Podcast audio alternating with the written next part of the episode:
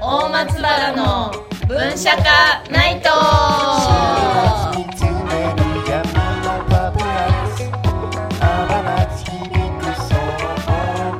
Thank 午後7時になりました皆さんいかがお過ごしでしょうかこんばんは大井町凛子ですこんばんは原原ですこんばんは、おじさんです。今回のオープニングは何ですかこれはあそうなんですえっとねこのラジオはちょっと毎回いろんなラジオ番組のオープニングをパクるっていうのをやってるんですけどそうですねそうなんです前回はおぎやはぎのラジオをパクったんですけどね分かってもらえましたかね 初回はなんだっけあのあの久保能町の「オールナイトニッポンそうそうそう」のパロですねパロでですね今回は今回はあのあれですよラジオ界のラジオ、うんたまえラジオ界のラジオ。オわかんないなラジオブラジラジオオブザラジオものう オ。壊れかけの。うんいいですよ壊れてないいいのよ広げなくて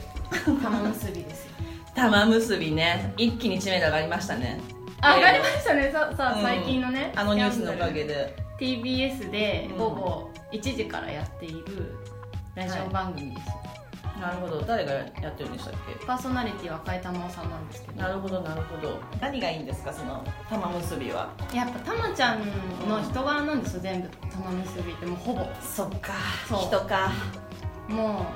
うなんなんかもう玉ちゃんになりたいって思ってるでも全然私と違うんですけど憧れの玉ちゃんなんだねそうなのなるほどな私の中でやっぱ玉結びすごいエモいんですよ、うんエモい番組で、うんあの一回赤井さんがあの産休に入るので、うんあの番組をやめますっていううんうん宣言された時があって、うんでそれを えーと番組スタッフとパートナー側が多分みんなで止めて、であの産休に入った後も「玉結び」っていう番組残して、で日替わりで TBS のアナウンサーが番組、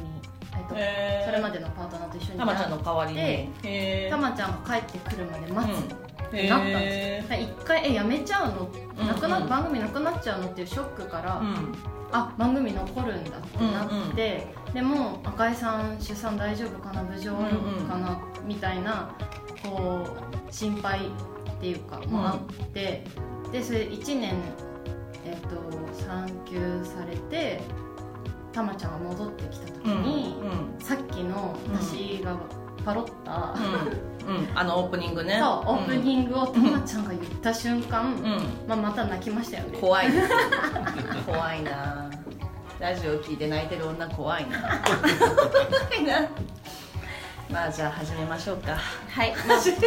玉結びの話はこのはい辺にして、今回はね玉結びオープニングやらせていただきまいしたやーもうすごい夢叶いま したうよかったマジでラジオやうってちうちのラジジオやってよかったうちうちねのラジオで夢叶わさせていただいてありがとうございますいいえいいんですよ、はいどんどん夢叶えていこうねラジオで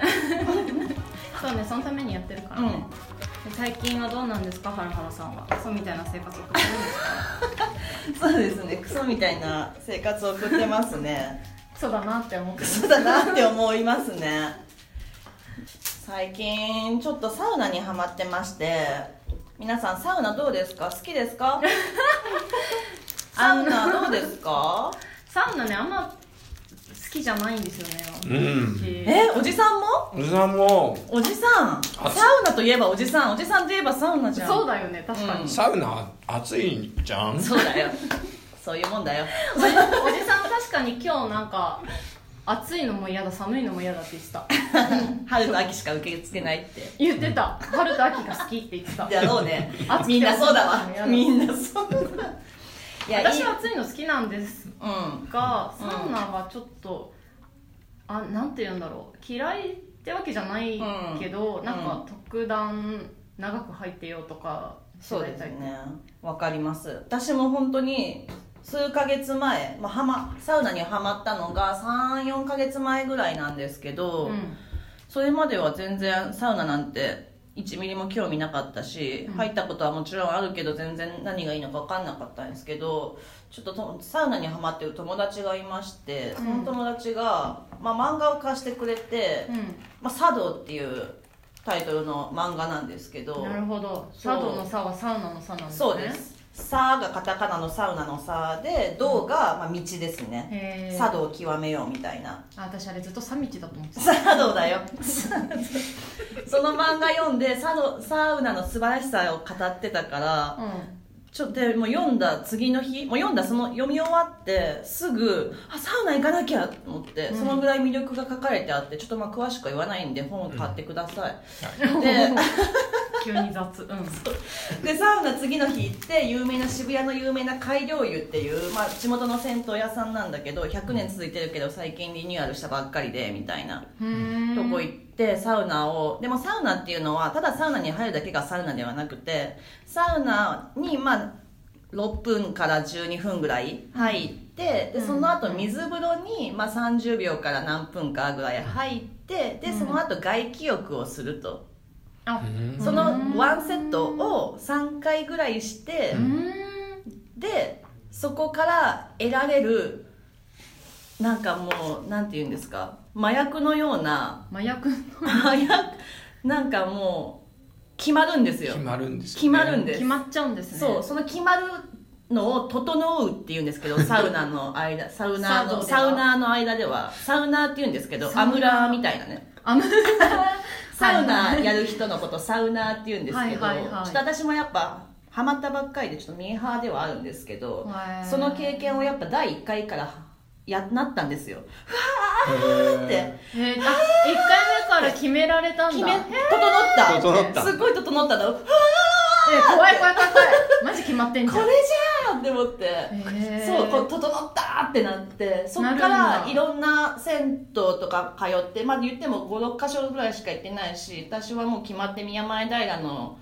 湯煙の里あーはいはいはをいちょっとホームとして使ってるんですけどホームとしてうんえあそこってさ岩盤浴じゃなくてサウナもあるんだっけ、サウナありますあるんですねフィンランド流のサウナがありまあす一緒のやつそうそうそうそうそうへーいいやつ肌にもいいやつ石に水かけるやつそうそうそうそうあれロウリュロウリあュるそうロウリュあるんですよあのおじさんがこうこうタオルそうそうそう振っそてうそうバンってやってみるんなで拍手したりするのそうそう拍手してる何それ女子サウナ室でもうおばちゃんたちが今今今日パフォーマンスのパフォーマンスあれ今やかばいよねらロウリュを始めますってお姉さん2人が入ってきてブンブンタオル回して1人ずつなんか熱い空気送ってくれて、うんでその後、まあ23セットぐらいそれやってくれてで今日のロウリュは終わりですありがとうございましたって言ったらみんなで拍手をするっていうへーロウリュすごいいいんですよロウリュ楽しいしまあそういうのやってましてはあえーっとまあハマってるんでこれからもハマっていこうと思ってるん でどんどんでまあ私8月にフィンランドに行くんですけどマジかはい、ちょっとそこでサウナでそうですあのいやサウナ目的ではないけど、まあ、サウナ仲間と行くんでサウナ 仲間サウナ仲間もいるの私にサウナを勧めてくれたお友達とさあーまあ、フィンランド本当だエストニアに行くんですけへど、ーまあ、サウナってフィンランドで生まれてるんでサウナあー本場の試してこようかなって思ってるんでまたその時に報告します 楽しありがとみですねうございま楽すしみですあちなみにサウナじゃないわ「茶道」っていうその漫画8月夏かな夏からドラマ化するらしいのでちょっと今後サウナがどんどん混んできちゃう人気になっちゃうなって思うんで、うんちょっと今回早めに言わせてもらったんですけど決してドラマからハマったんじゃないぞっていう先にそう先に今日言わなきゃって思って。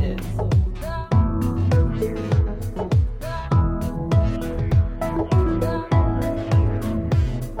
ね始まりましたね始まりました大松原の文社化ナイトまあ私って何を隠そう、う物欲モンスターなんですけどそうだね君は本当に物欲モンスターだよね物欲モンスターで、うんちょっとねなんか散財がひどいなってちょっと自分を顧みた、私もそう思ってたやめてやめて あなたやのめてみたいな大今井さんの散財マジでえぐいなって思ってた恥ずかしいから助長しないでごめんであと一方でねうん私 YouTube で、うんあの女の子が化粧する動画見るの大好きなんですよああメイク動画ねそうそうそうそう、うんうんでもまあ全然それを自分でやってみようとはならないんですけどなんで見てんだよい やなんか女の子が化粧してるの見るの楽しいじゃないですかあ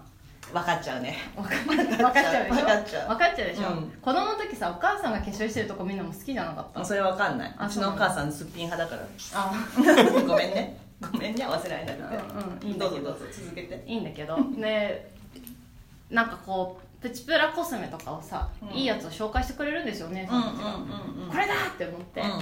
あ今までなんかこう仕事で遅くなってうん夜11時とかなるのが続いたりすると、うんネットでブワーってなんか、あ物欲にストレスが物欲にいっちゃってるそんうだそうそう別に残業代入るからいいだろみたいな感じで、こう物買っちゃってたんですけうど、んうんこれをうん、うん、セザンヌ化粧品で発散するとねはいはいはいえ今までは高いのばっか買ってたってことあーまあうんなんかその時その時にはよるんだけど、うん結構高いなるほど単価3000円とかはこ超あーえるような高いねコスメうをん勢いで買っちゃったりとか、まうんうあ、ん洋服買っちゃったりとかし,、してて、うんいやちょっとさじゃあさ聞くけどさどうしたんだよ 急にね、ファンデーションっていくらまで出せるファンデーションは5000円 ?5000 円うんおじさんはおじさんしないわおじさん自分の感覚でさファンデーションいくらまで出せると思う3000円 あなんか結構まっとうなまっとうだな結構感覚まっとうまっともうしかして経験者 さファンデーションもさすごいもうピンキリじゃんピンキリ私この間なんかラ、う何個もじゃないなえっ、とイヴ・サンローランうのんなんかファンデーションいいらしいなと思って見に行ったらさ、うん7000円超えててさ7000円は無理や無理でしょでそれさすがに7000円の価値はないよファンデーションにもうすもう無理じゃって思ったよね、うん、無理じゃってなんだ無よ理じゃって思って、うん私もやっぱ6000円ぐらいだったんですけど、上限が、うんでもとにかくうその買おうと思えばやっぱうん5000円とか3000円からの世界のコスメも、ん、うん、セザンヌ化粧品さんだったらあのセザンヌさあんのどうだったんですセザンヌかさんどうですかなんか5つぐらい買って2000円とかなんですよ5つ化粧品5つで2000円1つ400円ぐらい でねそれそれでもめちゃくちゃすっきりするの、んわ爆買いするとかるよわかるうなんかさ私の友達が、そうストレス溜まった時に、おまあ、同じこと言って散財しちゃう、んうんがちだから、うん100均に行くようにしてるって偉いねその子100均に行くんだそうそう物欲が収まらない、まあでもちょっと100均で欲しいものなんかちょっと見つかんなさそうだから 見つかんないね100均であのすごいなその人日本を代表するプチプラコスメセザンヌさんうんと、まあキャンメイクさん、はいはいはいはい、ね爆買いするっていうので、うんちょっとねすっきりしてるのでこのなるほどストレス解消法はうんおすすめします女性にそれね私知ってるんです よえ知ってるんですよまそさかの、私が何年もかけてうん編み出したあストレス解消法大井町さんが自分で編み出したと思ってるそのストレス解消法ですけ どハラハラさん知ってたんです か知ってたんだなぁそれ、うんテレビでやってたんだよなぁテレビが言ってた のテレビでやってたそれ私じゃなかったテレビ違うわめっちゃ前だわ何年も前だわ何年も前のうんそのテレビでやってたのが、まあ、その嫁が散財するとうん、嫁がその、まあ、デパートとか行って私みたいなクズ嫁そうだったそわうけだクズよ、うんもうざな物欲モンスターの嫁がいるとストレスがたまると物欲を発揮しだして、うんでもその嫁はやっぱりデパートとかに旦那と旦那を連れて行って、まあ、うんブランド品を買いたがると、うん、うんでそれをやめさせたいどうしたらいいですかみたいな,、うんうんなんかテレビでやってて、うんでじゃあその奥さんをそのデパートに行く前にパン屋に連れて行きなさいとちょっといいパン屋さんうんうん1個200円300円するぐらいの、うんうんうんでパン屋に連れて行ったら多分奥さんめっちゃパン買うのはいはでめっちゃパン買うとそれで奥さんの物欲はすごく収まるから、うんその後デパート行ったからってブランド品はその奥さん多分買いませんって言ってて、うんだから奥さんが買い物に連れて奥さんが買い物行こうって言い出したら、まずパン屋に連れてけっていうそれおにぎり屋さんじゃダメなのかおにぎりでもいいよな あいいんそだの奥さんがねおにぎり好きならね大体ブランド品買うような女はパンが好きでしょすごいちょっといいパンが好きでしょなんあでもか確かにねパンの方が保存効くしね保存の話じゃない えか違うの保存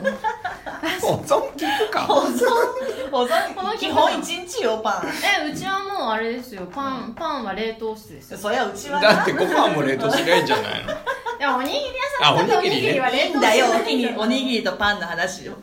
そこの比較の話じゃないんなだいよよねごめんね三つ星だかはらねそのストレス発散法はあったんですよ、なんかおい気質ですか気質です気質ですまあでも大今さん自ら編み出したっていうのは偉いと 思うそこはそこは評価できるポイントかねなっ下て、に見た上で評価するってよく気づいたなって思ってたあそう今聞いてあそうおめでとありがとうございます今後はねちょっと気をつけようとう思いせまざするでストレス発散していこうね、うみんなもん物欲お化けを卒業します、うんはいはーいじゃあ次コーナーですかこれは、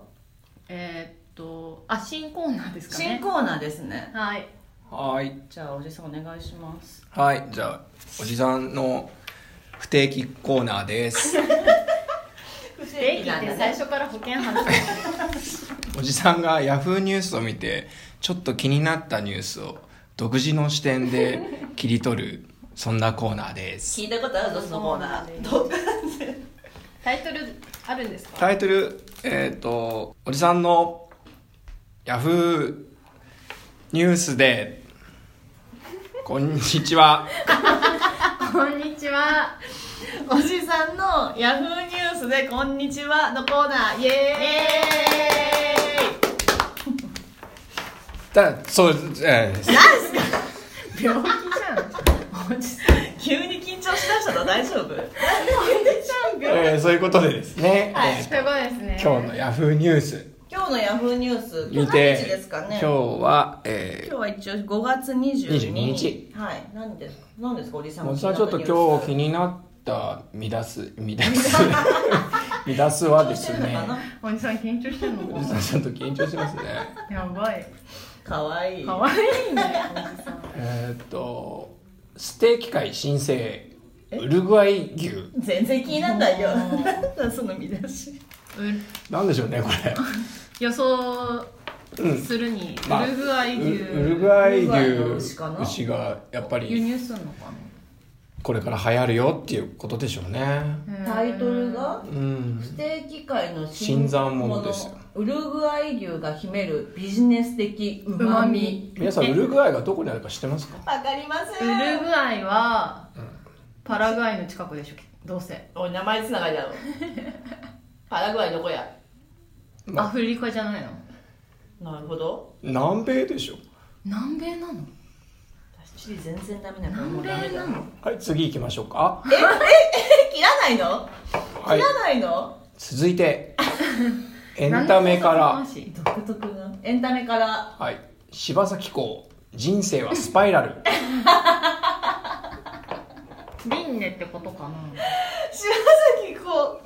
人生はスパイラルって見出しだったけど、うんリンクを開けると柴咲コウ人生は螺旋状30代は生きやすいと語るわけなるほどこの人生は螺旋状っていう言葉をどうしてスパイラルって言葉ねこれちょっとやっぱ怖くないいこれやっぱスパイラル螺旋のことスパイラルでしょまあそうだけどでも皆さ完ん全に皆さんあれで すかススパイラルライフは聞いてましたかわかん何ないですかバンドですかそれははいあのまさにスパイラルライフじゃないですかこれ人生は螺旋状本当だスパイラルライフスパイラルライフですよスパイラルライフって何ですあかスパイラルライのフ車谷浩二と出たよサブカル情報だよ石田石田石田正吉さんがやってたわかんないよユニットですよ全員わからないよ今聞いてフリッパーズギターみたいなユニットですよえフリッパーズギターみたいなユニットがもう一組あったんですかそうです車谷さんはエアーっていうユニットもやってましたねあエアーはなんか知エアーっしてまるすうんでもその前にバクっていうバンドやってましたねバねサブカル要素が多ッいクねよおじさんちょっっと固有名詞多いか らさバクです一個ずつ片付けようよバクとねおじさんパニックだよ私僕たちだけの天国っていう曲、代表作アルバムはで「す雑巾」っていう曲があるんでいすやもう ちょっとあーなん待かって良ちょっさとそう待って雑巾良さそうね私サブカル詳しくないからパニックだよパンクしそうね柴咲コウに戻ってお願いお願いバックから離れてはいとパニいッうクこになっちゃったとで、まあ、柴咲コウはうんバクであるとなるほどね人生は螺旋状であり螺旋、うんそれはスパイラルライフだからバクバクだよバクバなクんでも柴咲コウがなんで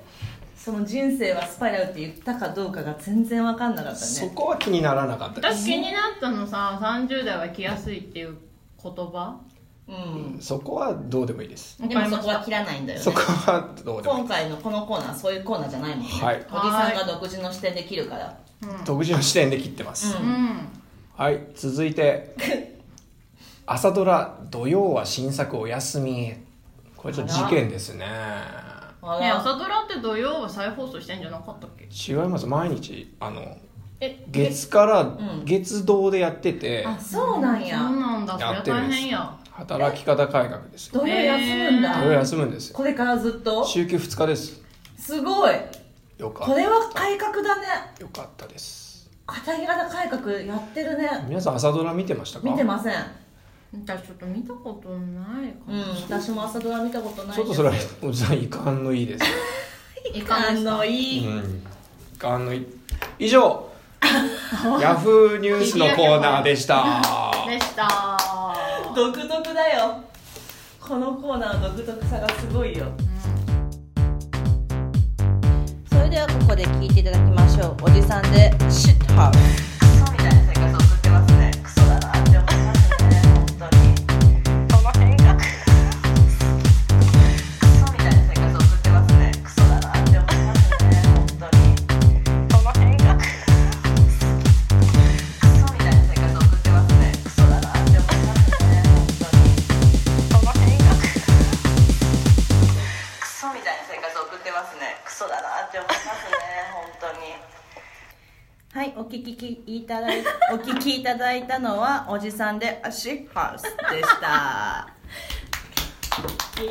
いいいい曲ですねいい曲ですね、やっぱ感動しますね曲流すと締まりますね FM 感が出ますね、 出た出たうん、じゃあ次のコーナー行きましょうかはーい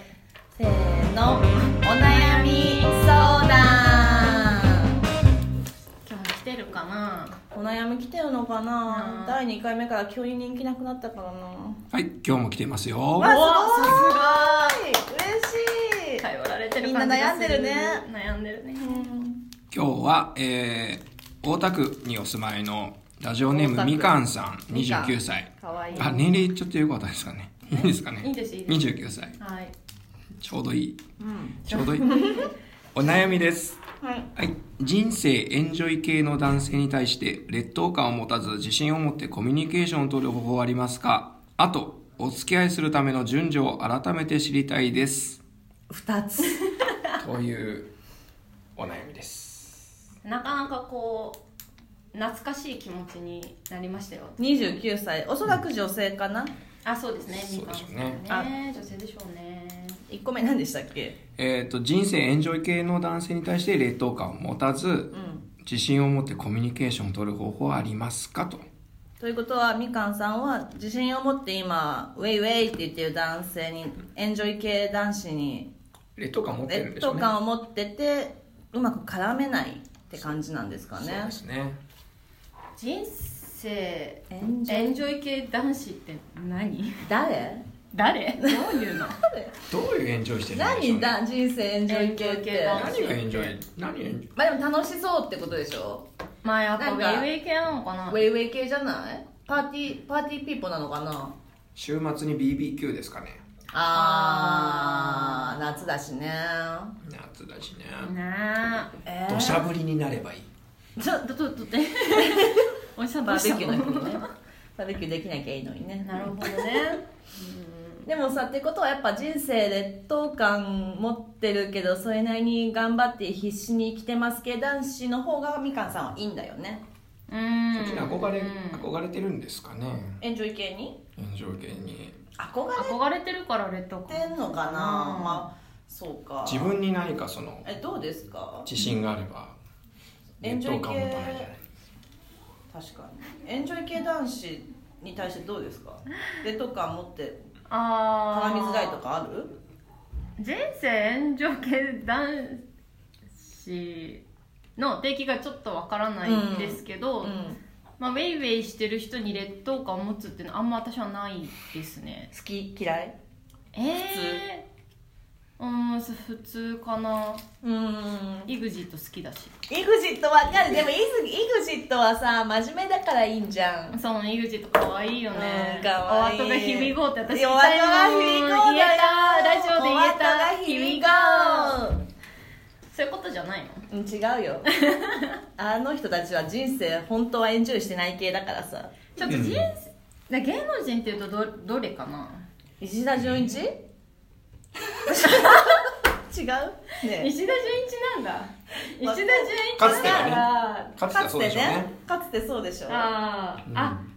えエグエグザイルみたいなことかなあーヒロさんなんか熱い系男子かなあとユウスケみたいなああユユうウスケスケは無理だわあ分かったあれでしょあのおぎやはぎのラジオで言うさ、うん野村周平でしょ野村周平平野あま村あ周平ってでも人生野に関係ない村周平かもねでしょうんそれそうか野も村周平って今のとこで言うと人生返上系なのね分かんない野村周平ってそうじゃないそうなんだ、ううんーん、野村周わか平るですあやばい野村2人が共通認識できたのに自分だけ入れないちょかっらと独自のやつ用意しといて今のうちに今私の独野村周平でイメージしようとしてるんだけど目の前に野村周平みたいな人間がいたとしたら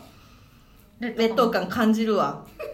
絡まなあーい野村周平多分絡まない絡まない野村ね周う平ん、別に飲み会にもしいたとしても絡まないですうん、ニコニコして「はあ」っていうし自分からは絶対近づかないし、はいはいどうしてもなんか性に絡まないといけないような飲み会だったりにいたとしたら愛想笑いで過ごして使えたなうんだから絡まないでいいと思いますコミュニケーション取らない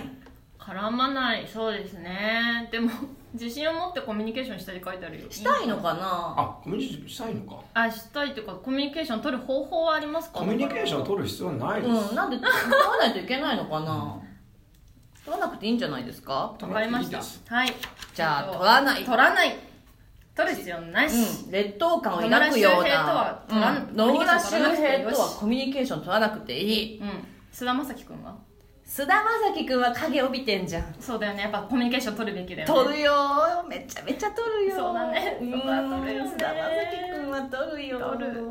じゃあ次はーい次のもう一個のやつねお付き合いするための順序を改めて知りたいですこ私も知りたいの話はもういいいね年齢が29歳だからいや私ね29歳の時この話しかしてなかったと思う付き合う順序付き合う順序とか分かんなくなってくる年だよねいや29ってさだってさまあよく言うじゃんそのもう告白なんかないじゃんみたいなだからの言うじゃんうん、20代この前私あの映画見たの「愛がなんだ」っていう、うんまあ、今大人気の、うんうんまあ、セフレみたいな人との話なんだけどその中はいはでその20代後半にもなるとまあ付き合い始める時に告白なんてないわけでそういうのが当たり前なわけでみたいな語りがあるのうんうん確かにって思うけど、うん告白なしに付き合うの分かんない分かんないよね結局告白がないと付き合えたって自信つかなくないって思うあそうだよねなんかさ、よく外国の人アメリカ人とかはさ、言わないって言うじゃんつ言うまあ付き合いましょうなんて言わな付いき合わ付き合おうって言わないっていうよ、ね、って言うじゃんえじゃあどうやってそういうプラトニックな関係だって確認してんの、うん、知りたいよねうん、ね分かんないよねあと私なんか散々昔うは、んほらなんかまあ自分も含めてだけど、うん同世代の女子とかが、うん好きだから、うん付き合ってないけど、う、なんかこう性的な環境を持ってしまう ん性的な、うん、そうだね好きだからこそうね、んだけど蓋開けてみたらうん僕はそうじゃなかったみたいな、そうなのよでなんかそうこだよっねちは好きだったんだけどなんか損した気になるみたいな、うんでなんか付き合う前にうんしちゃダメだみたいうなん議論してたけど、うんなんか東村明子先生が、うんそんなの空気で察し ろってねえ向こうが本気かどうか空気で察しろって書かれてらっしゃってでも恋は盲目なんだよメンタリスト大悟は言ってるよメンタリスト大悟は人誰が言うは、ならそうじゃん、うん、人は恋に落ちると脳のもう半分以上がバカになるからだから絶対恋しちゃダメじゃんせそそうれ正常な判断ができなくなるんだって恋をするとだから多分それは判断できないちょっと東村先生はその冷静な判断は多分できないから、うん恋に落ちてしまうとちょっと難しいと思う難しいね、でも今回のこの件に関してはやっぱお付き合いするための順序でしょ順序ねだから、まあ、告白あるかないかみたいなのもちろんあるけどやっぱ先にやるかやらないかの話だと思うの多分あやるって言っちゃったねまあ、その前に映画の話でセフレって言ったからねあ確かに えーっとどうですかおじ さんおじさんの見解を、うんおじさんは見解じゃあね思うにうんその前にうん岡村ちゃんを聞いてくださいと間接的なアドバイスかな、どの曲岡村ちゃん「妻になってよ」って曲があるんです、岡村さん結婚してないでしょ、うん、20代の真ん中じゃ手軽な恋ができないっていうこのパンチラインねほ20もう一回20代の真ん中じゃ手軽な恋ができない手軽な恋はできないねまずこれ聞いてくださいうんおじさんは20代のうん 前半からずっと聞いてましたよこれそうなんだ前半から20代の真ん中じ真ん中ゃに向けて聞いてたんだその曲手軽な恋ができないんだなってずっと思ってましたっううんていうねうんやっぱ結婚が絡んでくるとそつまりどうすればいいのじゃあ順序はうまあ岡村ちゃんを聞いてください答えがねねえじゃんおじさんは答えを言わない順序でしょ告白しないタイプじゃんおじ順さん序でしょだから一番最初に岡村ちゃんを聞いてくださいって岡村ちゃん聞けばわかるの岡村ちゃん聞くと悶々としますうんううんん悶々としたらうん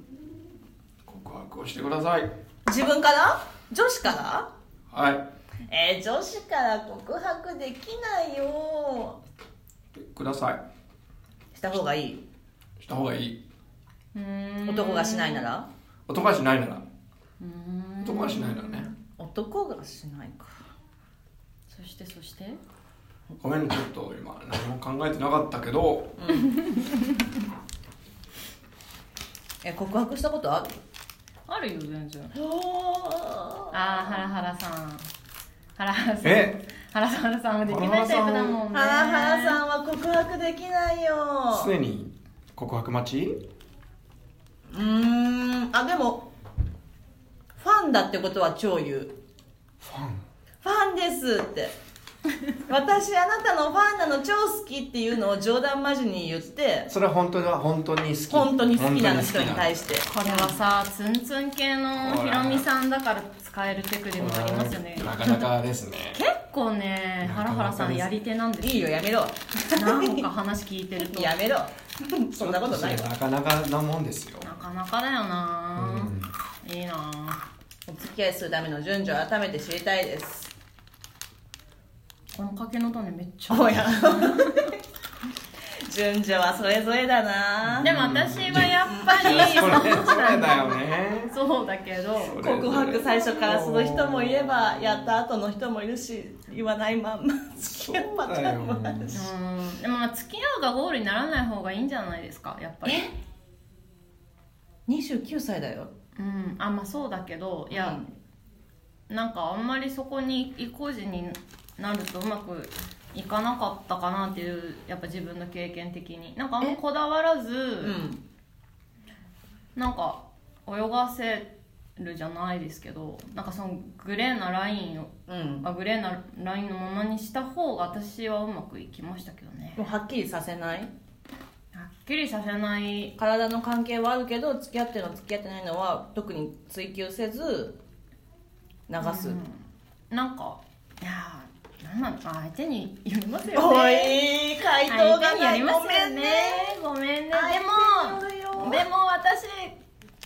私と私が好きになった人うんとの関係性で言うと、うん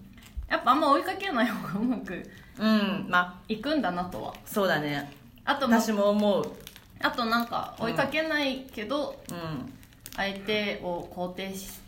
してあげて弱ってったらうん優しくする終わり なんかあんま精神論そうでも長期長期計画なんか年齢が上がる方がやっぱ男性も付き合うことに対して、あのフットワーク軽くあ重くなるからそうだねそうそんな女性が年それなりにいってる方がねやっぱ20代後半から厳しくなるよね、うん男性はさ人によってな20代だろうと30代だろうと結婚願望人それぞれでいいじゃんって感じだけど、女はやっぱ一律同じぐらいあるからね大体そうなホイホイ付き合わないじゃん男性もうん手軽な恋ができないから、うん手軽なこといけないかばらばちゃんいい歌歌ってるなこっちもこっちでう長期スパンで見極めるつもりでいた方がうまくいくんじゃない転職活動みたいなもんでしょああそう転職活動難しいよね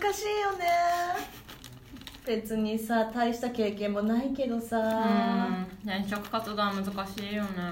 うんまあででももねご縁ですからねうん、でもね言ってたなんかのテレビかラジオかなんで言ってたか忘れたけど、うんやっぱり追いかけてくる女は男は気持ち悪いって思うって言って て私それ聞いて本当ショックだったけど、うんでも想像してみたのうん誰かが女私が男だとして、うん女が追いかけてくる女がいたらうん可愛かろうが可愛くなかろうが多分気持ち悪いなって思って、おじさん気持ち悪いですか追いかけてくる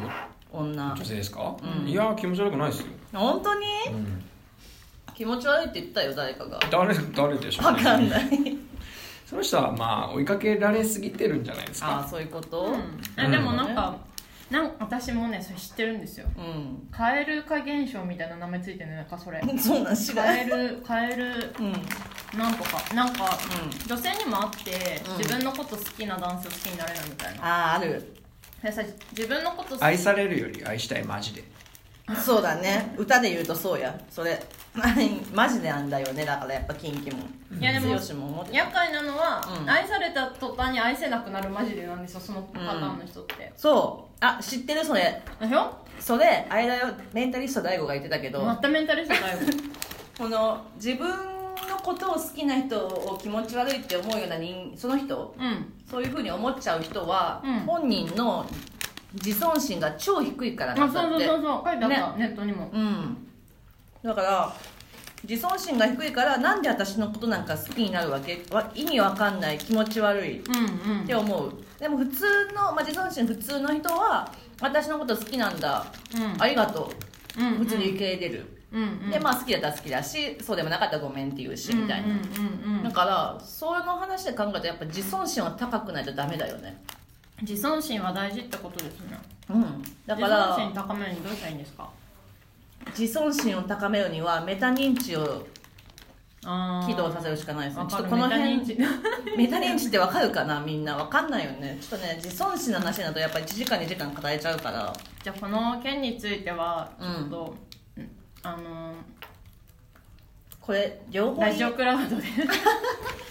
このみかんさんのやつ2つ入れるねでもエンジョイ系の男子に対して劣等感があるっていうのも、お付き合いの、まあ、順序、まあ、順序はそれぞれだけど、自己肯定う感の、ん、どっちにも通じて言えるのつなががった自己肯定感つですながった自己肯定感を高めましょう人生の最大解決したねよかったちょっと私でも聞きたいわおじさんにいやなんかおじさん結構自己肯定感ありそうじゃんうん知らんけどうんそれ自己こ自己を肯定する、うん、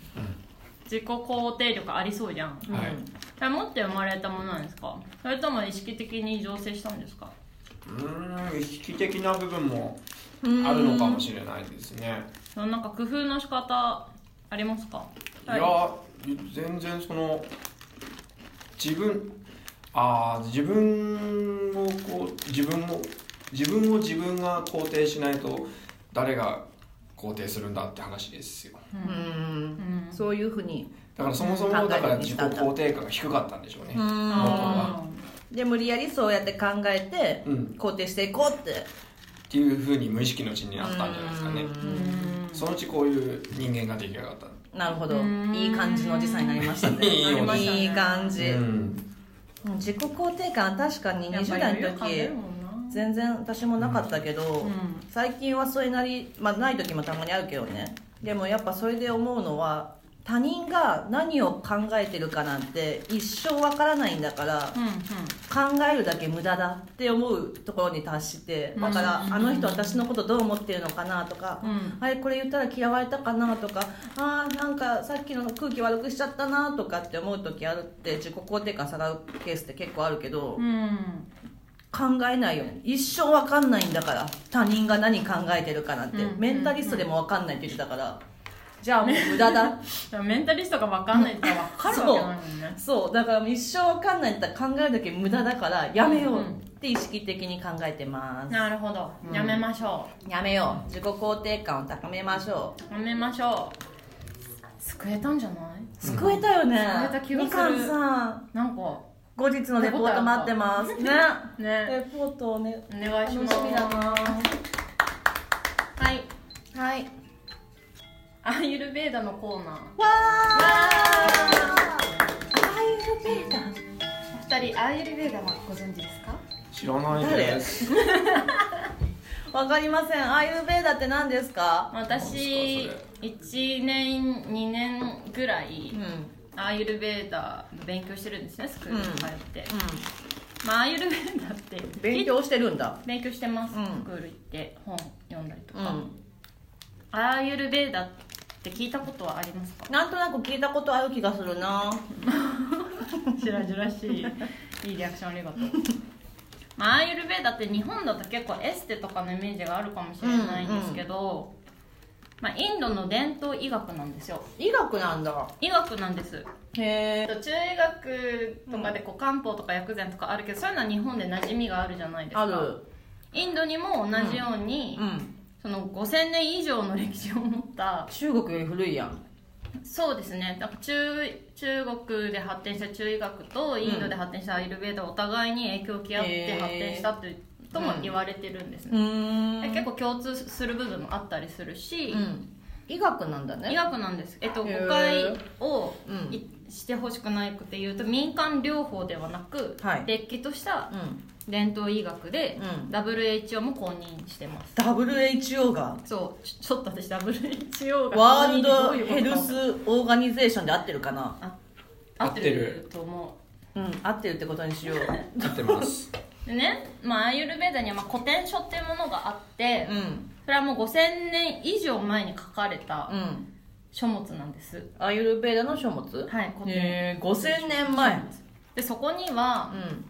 生活の知恵がたくさん書かれていて、んうん病気にならないように病気を予防するためのやだ知識が詰まってるんですよ今流行りの予防医学じゃんすごいというわけで、はいこれからはズボラでもできるアーユルベーダをテーマに予防医学皆さんに予防するぞ健康情報をうんお届けします、すごいやった大井町先生予防しようみんな予防しよ修行するぞ 治療する治療じゃない 予防うで本日のテーマははい貧血です貧血かなんないわ貧血は意外とですね、あのほとんどのほとんどの女性は言い過ぎだな、まあ、割と女性はなりやすいってそ言うわだれよていて、ね多い多いうんで私なんないけど多いよいきなり興味を失うのやめてもら ってごめんごめんあの悩んでらっしゃる方も、うん気づいてない方もいらっしゃると思うんですよあもしかしてで、はいまあ貧血の諸症状って、うん疲れやすいとか、うん頭痛とかあ立ちくらみうん足のむくみ、うんイライラなどと言われています、 2つぐらい当てはまったもしかしたらあなたも貧血気味かもしれませんよやだ私って貧血すぎ血足りてなさすぎそんな煽ってもしょうがないんですけど、はいね意外とね男性もいるらしいあとねあそう髪がバシバシになったりとか、えー、バシ私バシやん髪がバシバシになってるわ髪バッサバサのバシバシになったりとか、うんで私はね結構頭痛持ちだし、うん立ちくらみもあるしうん朝起きにくいとか、うんで足もむくむななんでかなって思ってて、うんうんで私はそのアーユルベーダの先生にまあ最初、あのオイルマッサージの施術を受けに行った時に、うんなんか「このむくみは貧血じゃないかな」って言われたんですようーんでうん、初めてだったんですよ、貧血かって自分認に識したの貧が血なんてものがあるとは思ってなかったけどなんかあんま意識してなくて、うーんでなんか健康診断の結果うん見てみたら、うんその正常値内ではあったんですけど確かにヘモグラビン、ヘモグロビン値、うん低めだったんですようーんうんであー言われてみたら貧血かもと思って、うん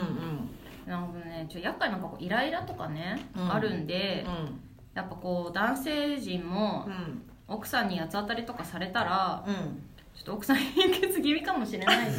なるほこれ解消してあげれたらうん男性もハッピーになるじゃないですか、確かにと思って話を聞いていただきたいんですけど、うん男性も女性も聞いてねでねうん貧血にいいものって、うんなレバー何思いレバーレバーレバですよーね、うんおじさん ほうれん草ほうれん草ですようね、んこの2つを毎日のように食べるって辛くないですかつら辛いでしょ食べれないでしょ、食べれないそこで、うんまもちろんその2つも貧血にいいんですけど、うんズボ ズボラでもできる、うんアーユルベーダ助かるズボラだか情報らとしてはうんドライフルーツのうんデーツをデーツデーツデーツデーツというものがあります聞いたことがありませデんーツ デーツ嘘デーツ聞いたことないどこかなのい方言ですかズズベンあ結構ねあのハリウッド女優とか がハリウッド女優のこと言うな流行らせたりとかねハリウッドじゃないぞあるんですけど、うんまあドライフルーツなんですよへでー夏目足っていうのかな和名だとうんこのなんか夏目足で夏目とは別物なんだけど夏目ぐらいのサイズで、あのもっさりしたうんうん味の食感の、えードライフルーツ売がってる売ってます売ってデまーすツなんかねまあ成城石井とかにも売ってるしスーパーにもね普通にあると思いますデーツって売ってるデーツか夏目足これはデーツですデーツですあデーツと夏目足は同じなんだ同うじです、ーん全然なんかそんなにマイナーなものじゃないですあねすいません知りません知らなかった恥ずかしいおたふくのお好みソースに入ってますよええじゃあおたふくのお好みソソース飲んでればいいのかな違うな嘘ですごめんなさいごめんなごめんなさいごめんなささいデいーツ食べましょうはいーでねあ、まあ、デーツドライフルーツで売ってるんですけど、うんえっと、ドライフルーツをうんそのまま摂取するのはちょっとあんまり消化吸収には良くなくてですねへえできれば、うんえっと、一晩水につけていただいて3粒、えーそれを次の日の朝、うんミキサーにかけてえその水につけといた水ごとーえー水ごと水ごとミキサーにかけて、飲んでほしいがうんうんズボラうん無理のうん人にはうんそのまま食べようっていううんご提案ですそのままでお願いしますふやかしたやつをふやかしたやつですで水そのも飲むふやかしたやつでいいがいいのねどちらかというふとやかして、うんえっと食べていただいて、うんで毎日まあ毎日食べて、まあ、貧血がひどいっていう人は毎日食べてほしいし、うん女性の場合はまあこうバイオリズムがあると思うので、生理前ねうん、そ れにそれに合わせて取っていただければと思いま生す、理前にはデーツを食べようそういうことですはいでねうまだあんのよなんだっけん知らんあのデーツ苦手って人も結構いるんですよ、んでね結構どんな味がするんですか甘いんですよ結構甘くてもっさりしてるわかんないんだよなそのもっさりした味って でううんんなんか芋っぽいのかなあー